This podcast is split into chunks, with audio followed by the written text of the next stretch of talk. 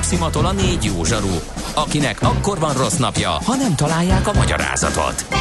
A francia kapcsolat a Wall Streetig vezet. Figyeljük a drótot, hogy lefüleljük a kábelt.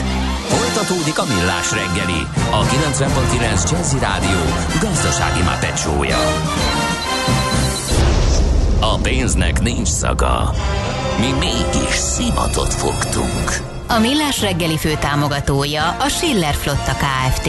Schiller Flotta and Rent a Car. A mobilitási megoldások szakértője a Schiller Autó családtagja. Autók szeretettel.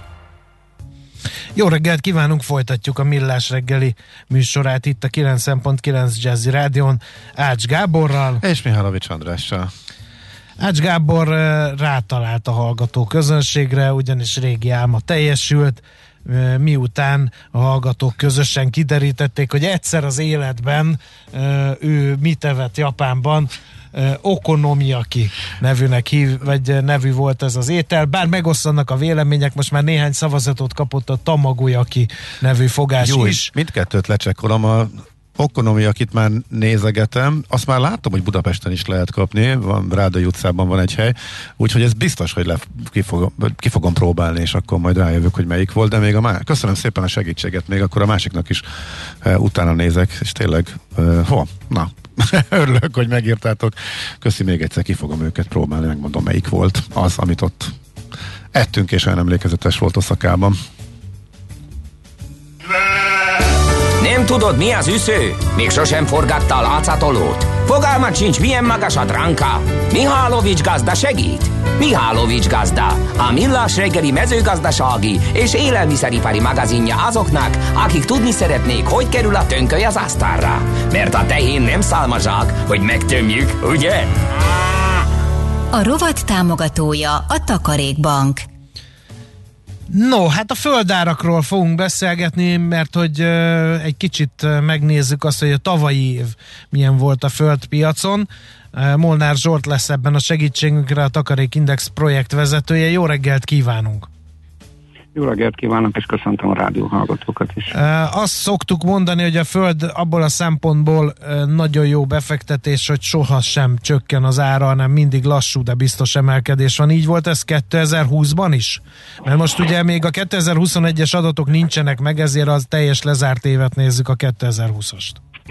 Igen, a 2021-es adatok azok még nem teljes mértékben állnak rendelkezésre, ezért a 2020-ról tudok beszámolni. Igen, természetesen 2020-ban is nőttek a termőföldárak, ez a növekedés ez 6,6%-os volt, és megelőzi az előző éves árakat, ami 5,7%. Uh-huh. Már a korábbi évek jellemző árnövekedése alatt van egy kicsivel, az 8-10% volt, de ugye a, a figyelembe véve a járványügyi helyzetet, ez a 6,6% egy, ez egy jó árnövekedésnek mondható. Egyébként azt beszéltük mi is a műsorban nagyon sokszor, hogy a pandémia egy kicsit megakasztotta az ingatlan piacot, nem nagyon mentek a, az emberek lakásani, aztán elemi erővel támad fel újra ez a, a lakásvásárlási hullám. A földpiacra is hatotta a pandémia 2020-ban?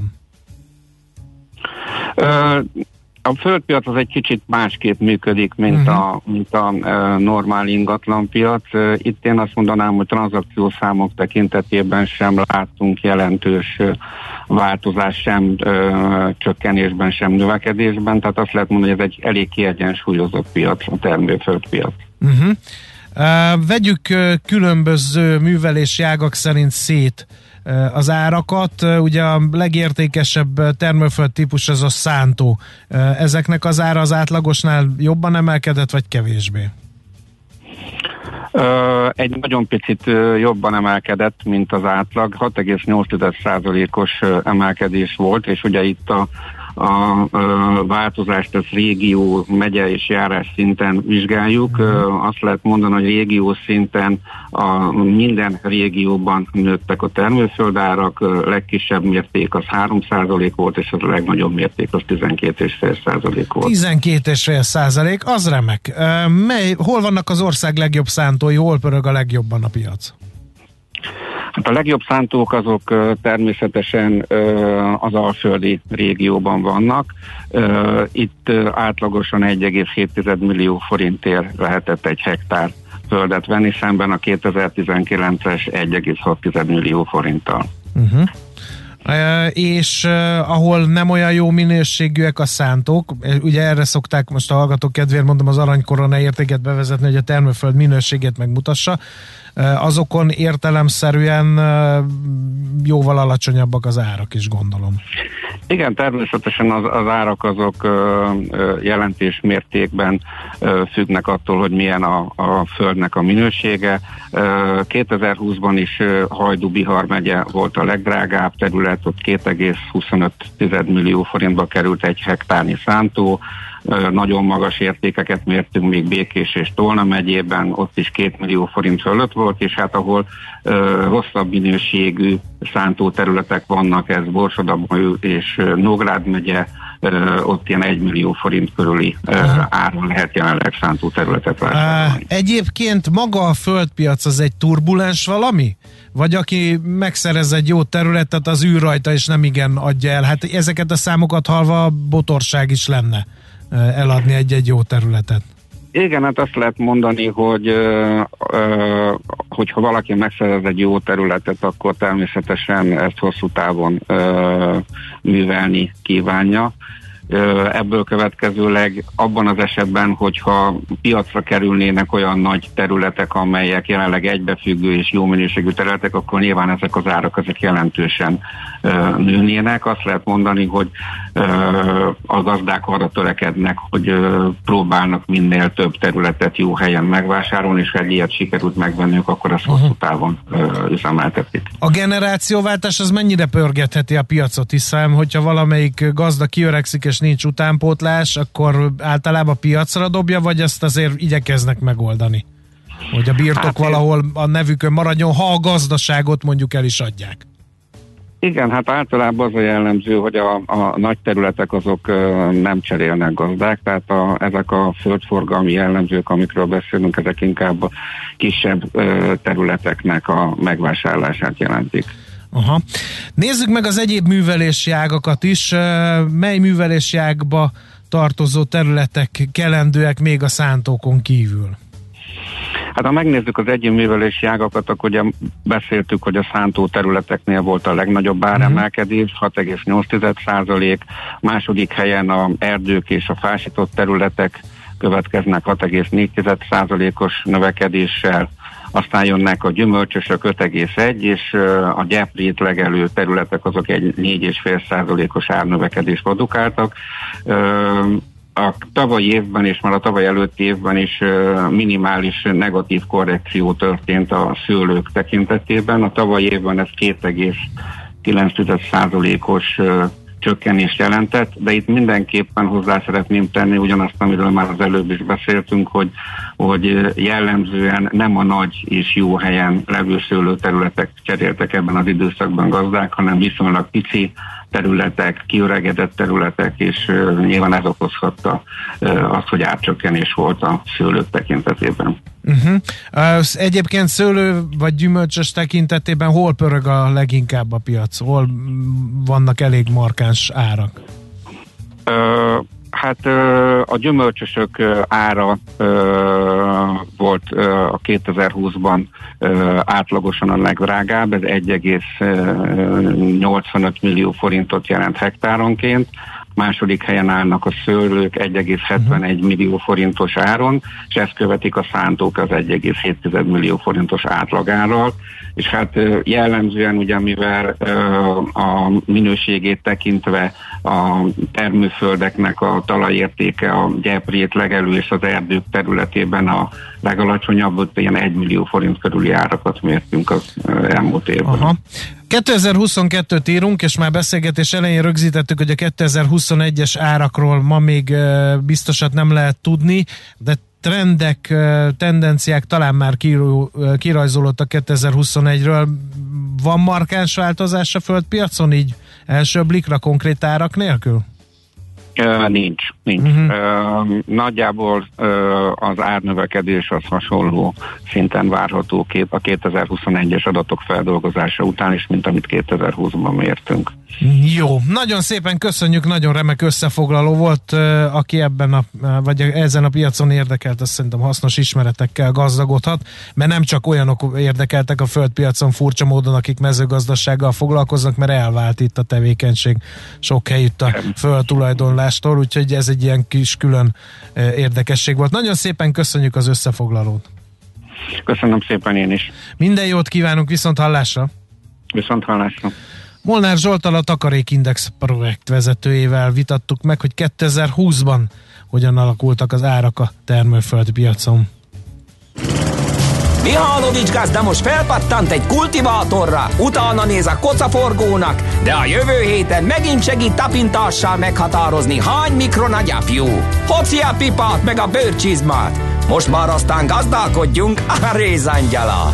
A rovat támogatója a Takarékbank. A szerencse fia vagy? Esetleg a szerencse lánya? Hogy kiderüljön, másra nincs szükséged, mint a helyes válaszra. Játék következik. No, akkor a játék eh, kérdése a következő. Mi Ausztrália második legnagyobb városa, és még gondolkoznak a hallgatók, addig elmondom, hogy a helyes megfejtés beküldők között minden nap kisorsolunk egy páros belépőjegyet a Paplászló Budapest Sportarénában májusban megrendezendő Dead Dance koncertre. Az esemény szervező Encore Production Kft. jó voltából. A héten bármikor lehet eh, megfejtést beküldeni, akik helyesen válaszolnak, pénteken kisorsolunk közülük egy koncerttel kapcsolatos ajándékcsomagot. Mai kérdésünk tehát megismétem, mi Ausztrália második legnagyobb városa? Mondok három lehetséges választ. A. Brisbane, B. Perth, C. Melbourne.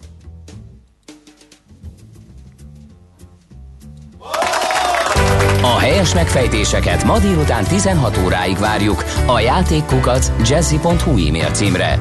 Kedvezzem ma neked a szerencse! Műsősdei és pénzügyi hírek a 90.9 Jazzin az Equilor befektetési ZRT szakértőjétől. Equilor, 30 éve a befektetések szakértője. Török Lajos vezető elemző a vonalban, jó reggel, szia!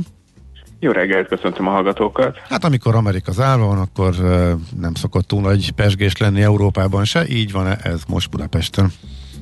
Hát, hogyha Budapestről beszélünk külön, akkor azért elég jó számokat tudok most közölni. Emelkedéseket is látunk, illetve a forgalom se ilyen alacsony, több mint közel egy milliárd forintos, most 947 millió forintnál tartunk. A legnagyobb forgalmat egyébként várható módon az OTP egyét 767 millió forintos a forgalom, tehát több mint az kereskedés kétharmada az OTP részvényében zajlik, és 1,1%-os pluszban van a bankpapír, tehát nagyon jól teljesít eddig az OTP 17.800 forinton kereskedik, és az egész Bux Index is 0,7 os pluszban van, a MOL fél százalékkal, míg a Richter 0,4%-kal 2666, illetve 8675 forintra emelkedett, de azért ezekben a forgalom viszonylag alacsony 79-52 millió forintos, tehát itt Budapesten azért mindenképpen van erő, és főleg az OTP-ben is az OTP tud emelkedni. A Európára tekintünk, itt viszont már tényleg azokat az idézőjelbe unalmas számokat látjuk, most viszont szerencsére zöldben legalább. A DAX és Eurostox 50 Index is 0,2-0,3%-os pluszban van. Amerikában ugye ilyenkor csak a határidős termékek kereskednek, azok minimális mozgás mutatnak, az S&P 500 és a Dow Jones nagyon pici pluszban, míg a Nasdaq pici mínuszban van éppen. Uh-huh. Jó, van-e a második vonalban mozorgás, vagy, vagy még nihil?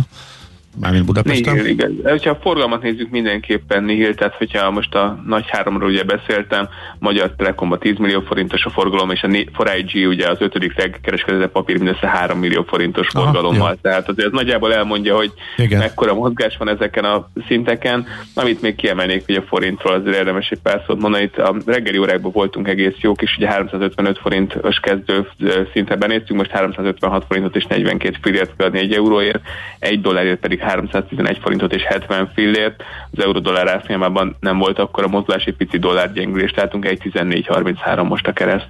Uh-huh, ez azt jelenti, hol is volt az alja, illetve hát forint szempontjából legerősebb szint, meddig tudott múlt héten föl menni? Igen, tehát... múlt héten ugye ugye megnézem pontosan, ugye azt, hogy 353-ig. Igen, ez 52-53 rémlik nekem is, hogy ott fordulhatott. Ami... Igen, megmondom a pontosat, nem akarok így. Uh-huh.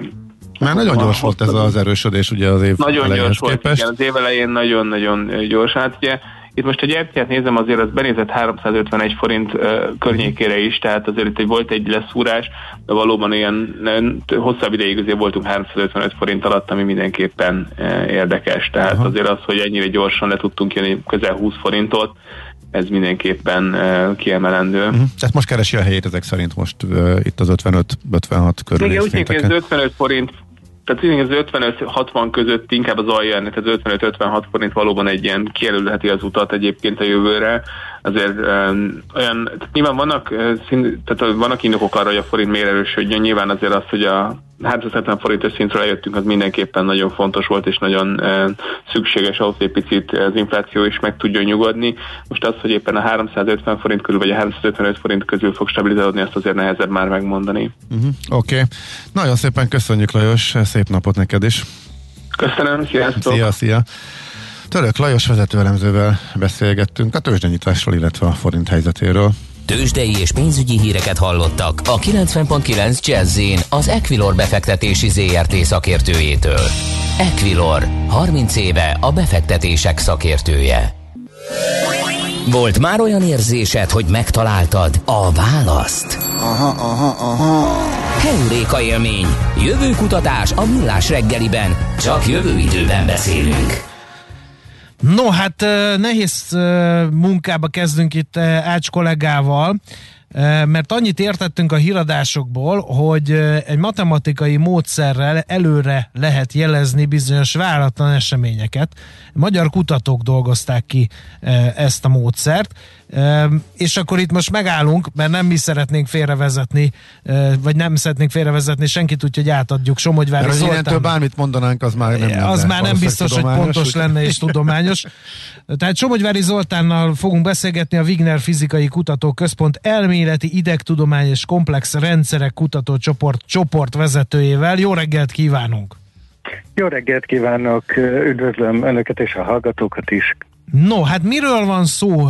Milyen matematikai módszer? Hogy jött az ötlet? Mi a megoldás? Mire jó ez az egész, amit kitaláltak? Igen.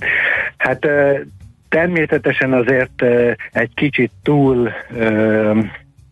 túl optimista szemlélet az, hogy az új matematikai módszerünk segít a eseményeket megjósolni, de mindjárt azt hiszem el tudom mondani a részleteket. Tehát mhm. a, a, arról van szó valójában ugye egy ö, új idősor elemzési módszer dolgoztunk ki, ami persze nem lát a jövőbe, látja ellenben a múltat, és a múlt elemzésével azt tudja megmondani, hogy a jelen állapot az ö, esetleg egy olyan rendkívüli egyedi állapot, amilyen még nem fordult elő a, mondjuk egy, az idősor során, amit mértek bármiben.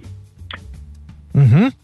És ö, Persze ez nem csak a jelenre vonatkozhat, hanem utólagosan a múltban is fel lehet ismerni azokat az állapotokat, amik valamiért különlegesek, egyediek voltak. Na most persze az, hogy ennek lesz-e valami következménye? Tehát ugye egyedi állapotok sokszor látványosak, egy gazdasági tőzsdeosszeomlás, vagy egy szívroham, az egy súlyos következményekkel járó egyedi állapota egy rendszernek. Uh-huh. Sokszor meg nincs komolyabb jelentőségük, akár csak annyi, hogy elromlott a műszerünk, azért volt olyan furcsa és egyedi az az állapot. Tehát a, a jelentését a, a megtalált jelenségeknek utólag kell kiértékelni. A mi módszerünk annyit mond, hogy egy különleges, egyedi, rendkívüli állapot ö, állt be, az idősorok alapján ezt mondja, amilyenre előtte még nem volt példa. Uh-huh. És ez figyelmeztető jel lehet, de korán sem uh, biztos, hogy bekövetkezik az, amire figyelmeztet ez a jel, ha jól veszem ki szavaiból. Pontosan így van, tehát Aha. hogy, hogy ez a lehetséges, hogy tehát ha megvizsgáljuk, akkor utána gondolhatjuk azt, hogy igen, valami olyan irányba változott, hogy ami, aminek komoly következményei lehetnek, és az is lehetséges, hogy hogy nem, de csak, csak éppen egyedi uh-huh. volt ez a rendszer. Most, Értem. Ugye... Egy konkrét példát tudunk mondani mondjuk az üzleti gazdasági életből, hogy milyen adatsorokkal dolgoznak, ezek az adatsorok a múltban mit mutattak már meg, van-e olyan helyzet, ami, ami most éppen figyelmeztető jelként adódhat, tehát ilyesmi, hogy így egy kicsit talán megfoghatóbb a hallgatók közönség Persze, számára. igen, igen. Igen, tehát ugye a módszerünk ö, kidolgozása során először ö, olyan mesterséges, ö, szimulált adatokon ö, vizsgáltuk a módszerünknek a hatékonyságát, amikor mi generáltuk az adatsorokat, és mi elhelyeztünk benne rendkívüli eseményeket. Ugye ez azért volt szükséges, mert ekkor tudjuk leellenőrizni, hogy jól működik-e a módszer. Uh-huh. És akkor ö, sokféle adattal, adattal való vizsgának, vizsgálatnak vetettük alá a módszert. Volt olyan, amikor ezek az egyedi jelenségek mondjuk az emberi szem számára nagyon nehezen észrevehetőek, vagy egyáltalán nem észrevehetőek voltak. Volt olyan, amikor egyértelműen látszottak, ugyanakkor mondjuk más korábbi hasonló algoritmusoknak meggyűlt velük a bajuk, és voltak olyanok, amik ugye egy valódi jelenséget szimuláltak, mint például a ö, szívritmust uh-huh. és EKG hullámokat, és abban állítottunk be egy ilyen ö, valami rendkívüli eseményt, amikor mondjuk rendkívülen felgyorsult a szívverés. Aha. És ezeken az adatokon teszteltük, hogy milyen mm, pontossággal találja meg az előre odarakott rendkívüli eseményeket, mennyiszer téved abba az irányba, hogy olyan helyen mutat valamit, amik, ahol nem volt, hányszor téved abba az irányba, hogy nem találja meg azt, amit ö, amit mi oda helyeztünk, és ezt összehasonlítottuk néhány hasonló algoritmusnak a teljesítményével, amelyeket korábban ismertek voltak, és azt tapasztaltuk, hogy minden esetben a mi algoritmusunk jobb teljesítményt produkált, precízebb volt, mint a uh-huh. korábbiak. Ez lehet tőzsdei figyelmeztetésekre is használni ezt a módszert például? Igen, igen. Tehát utána tovább léptünk, Aha. és ö, elkezdtük, ö, ö, vizsgáltunk néhány olyan példát, amikor valódi mért adatsorokat ö, vettünk, és ismer olyanokat, amelyeken már ismert volt valamilyen rendkívüli esemény.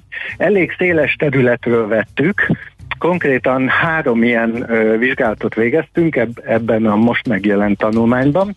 Az első az az ö, EKG volt, tehát Igen. amikor a, ö, többféle szenzorral vizsgálták alvás közben a páciensnek a élettani jellemzőit, és konkrétan a vizsgálat kérdés az, az úgynevezett alvási apnoé, amikor egy ilyen légzésbeakadás, pár másodperces légzésbeakadás keletkezik, ez, ez volt a vizsgálat tárgya. Tehát a légzési adatsoron világosan látszott, hogy mikor akadt meg a légzése a páciensnek. Igen. Mi azonban az algoritmusnak a páciensnek a EKG görbéjét adtuk meg. Uh-huh. És, ilyen, és ekkor ö, egyértelműen kijelölt egy rendkívüli állapotot akkor, amikor a páciens légzése egy pár másodpercre megakadt. Aha. Ez volt az első ilyen Igen. Ö, tesztünk. A második az, ö, mivel a Wigner Fizikai Kutatóközpontban dolgozunk, és kollégáink ö, a gravitációs, az egyik legnagyobb újdonság az elmúlt években a gravitációs hullámok kimutatása volt.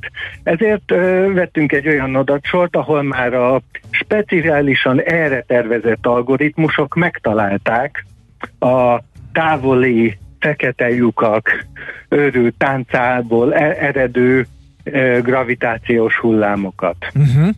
Megint arra van szó, hogy olyan algoritmusok, amelyek nél az elméleti kutatók kiszámolták, hogy hogy kell kinéznie a jelenségnek, és ez alapján specifikus algoritmusokat építettek. Ezek hatékonyan és ö, nagyon jól megtalálták ezt, ezeket a gravitációs hullámokat.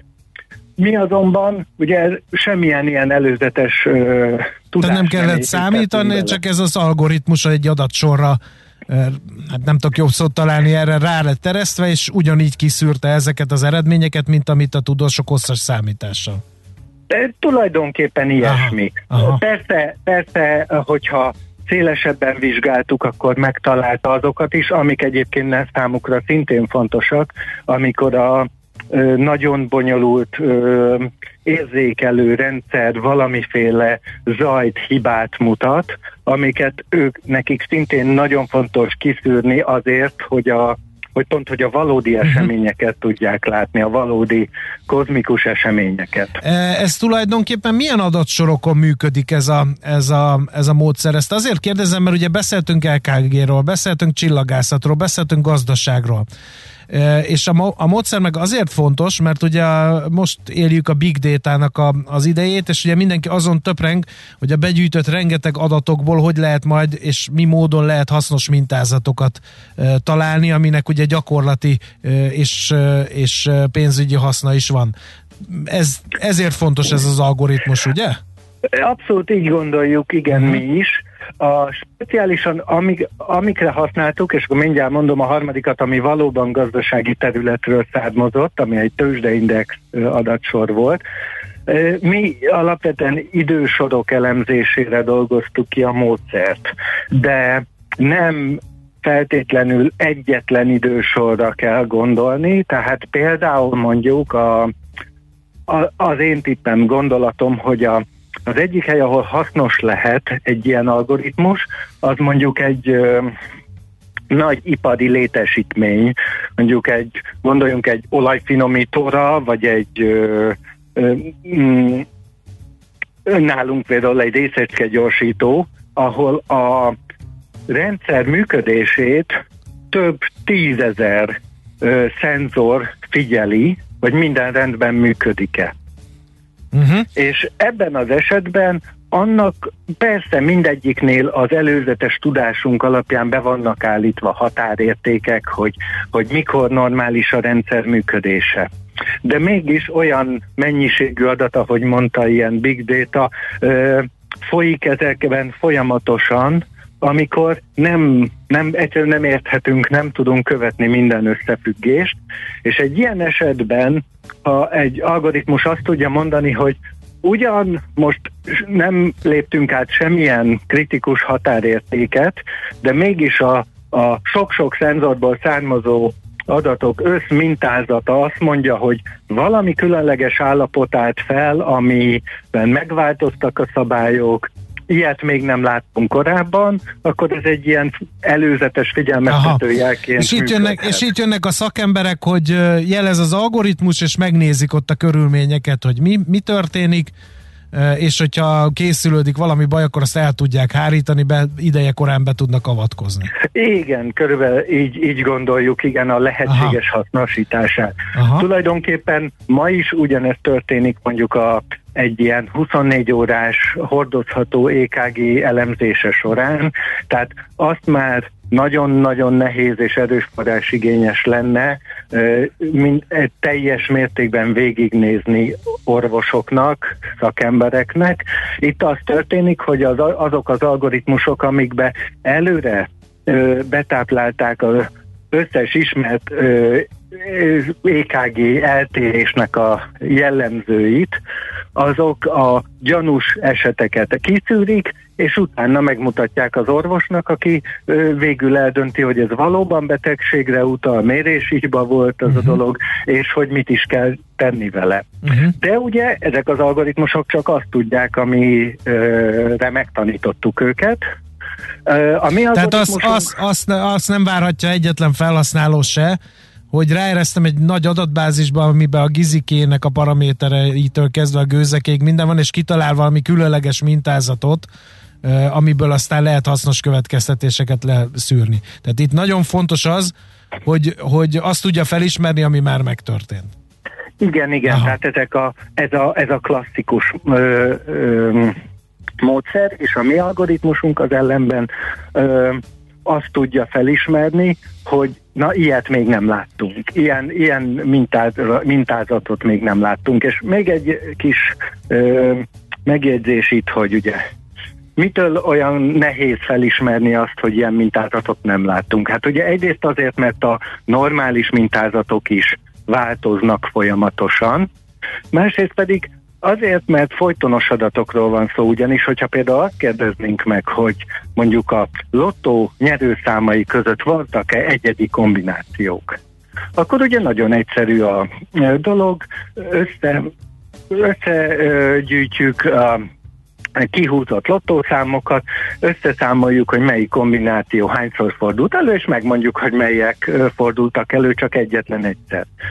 Azonban, hogyha ezek folytonos adatok, mint ahogy az EKG mérés, mint ahogy mondjuk egy napi hőmérsékletmérés, stb., akkor bajba vagyunk, ha megkérdezik, hogy melyik ö, melyik ö, mintázat vagy melyik érték fordult elő egyszer. Mert ha nagyon közelről megnézzük, akkor minden szám csak egyetlen egyszer fordult elő, ha nagyon pontosan vizsgáljuk, de ez ugye nem visz minket közelebb ahhoz, hogy ö, az a állapot, amit mostanában látunk, az rendkívüli, vagy a rendszernek a szokásos állapota. Uh-huh. És e, tulajdonképpen ez a mi algoritmusunknak a lényege, hogy ilyen folytonos idősorok esetében rá tud mutatni arra, hogy egy állapot mégis rendkívüli egyedi. Igen. Egy utolsó kérdés, gyakorlati alkalmazás irányában van-e már érdeklődés? Van, igen, bocsánat, csak egy, egy a, még egy Nyugodtan. utolsó példa, mert azt elfelejtettem, hogy valóban gazdasági adaton. Talán a harmadik példánk az egy gazdasági adat volt, a uh, Libor London Interbank uh, Offer Rate uh, Indexnek a elmúlt 30 éves adatsora. És um, itt ugyan nem ismertük tehát itt nagyon, itt sokkal nehezebb megmondani, hogy volt-e ismert rendkívüli jelenség, vagy rendkívüli állapot a, az elmúlt 30 évben, és ha igen, mikor. Minden esetre két szakaszt jelölt ki az algoritmusunk. Az első, az egy meredeken felívelő szakasz volt, a 2008-as ö, nagy tőzsdei összeomlás előtt. Uh-huh. Amennyire utólag elemeztük a dolgokat, a algoritmus azért találta egyedinek ezt a ö, adatsort, nem csak azért, mert valahogy nagyon monoton volt az emelkedés a, a indexnek, hanem azért is, mert ö, az amúgy természetesen meglevő ingadozásai, fluktuációi az index értékének lecsökkentek. Igen. Te, tehát egy, egy ilyen, nem vagyok gazdasági szakember, de talán egy ilyen nagyon biztos konjunktúra szakasza volt, amely ö, amelyet egyedinek ö, Igen, egyedinek az mutatott az algoritmus, igen. Az algoritmus. No, van érdeklődő az algoritmus alkalmazására a gyakorlatból?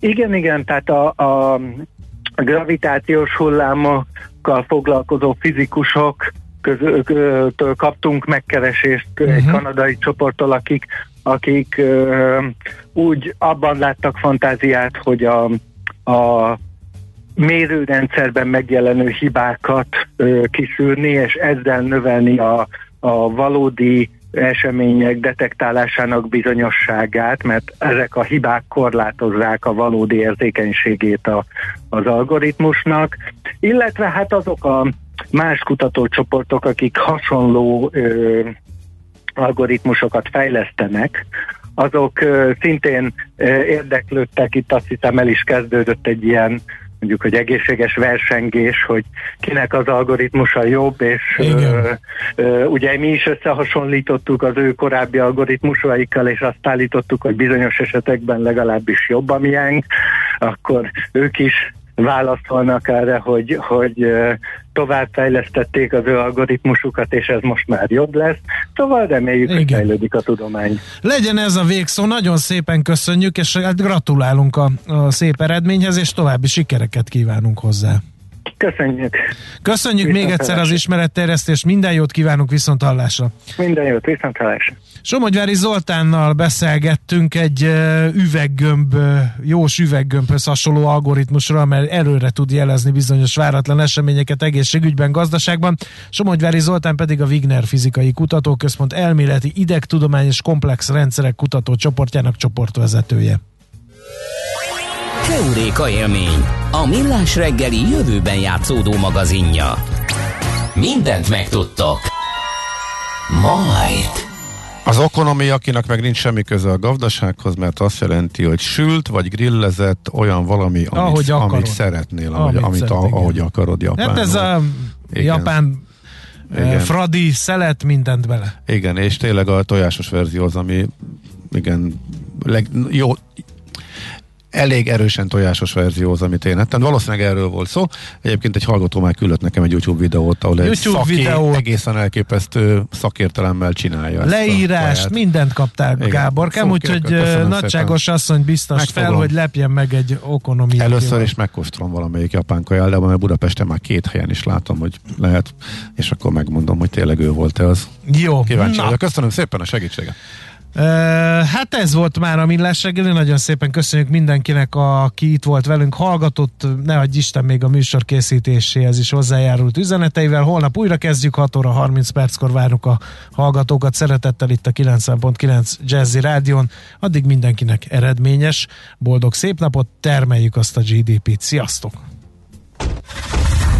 Már a véget ért ugyan a műszak, a szolgálat azonban mindig tart, mert minden lében négy kanál. Holnap reggel újra megtöltjük a kávés bögréket, beleharapunk a fánkba és kinyitjuk az aktákat. Addig is, keressetek minket az arcaktákban, a közösségi oldalunkon. A mai adás podcastjét pedig holnapunkon.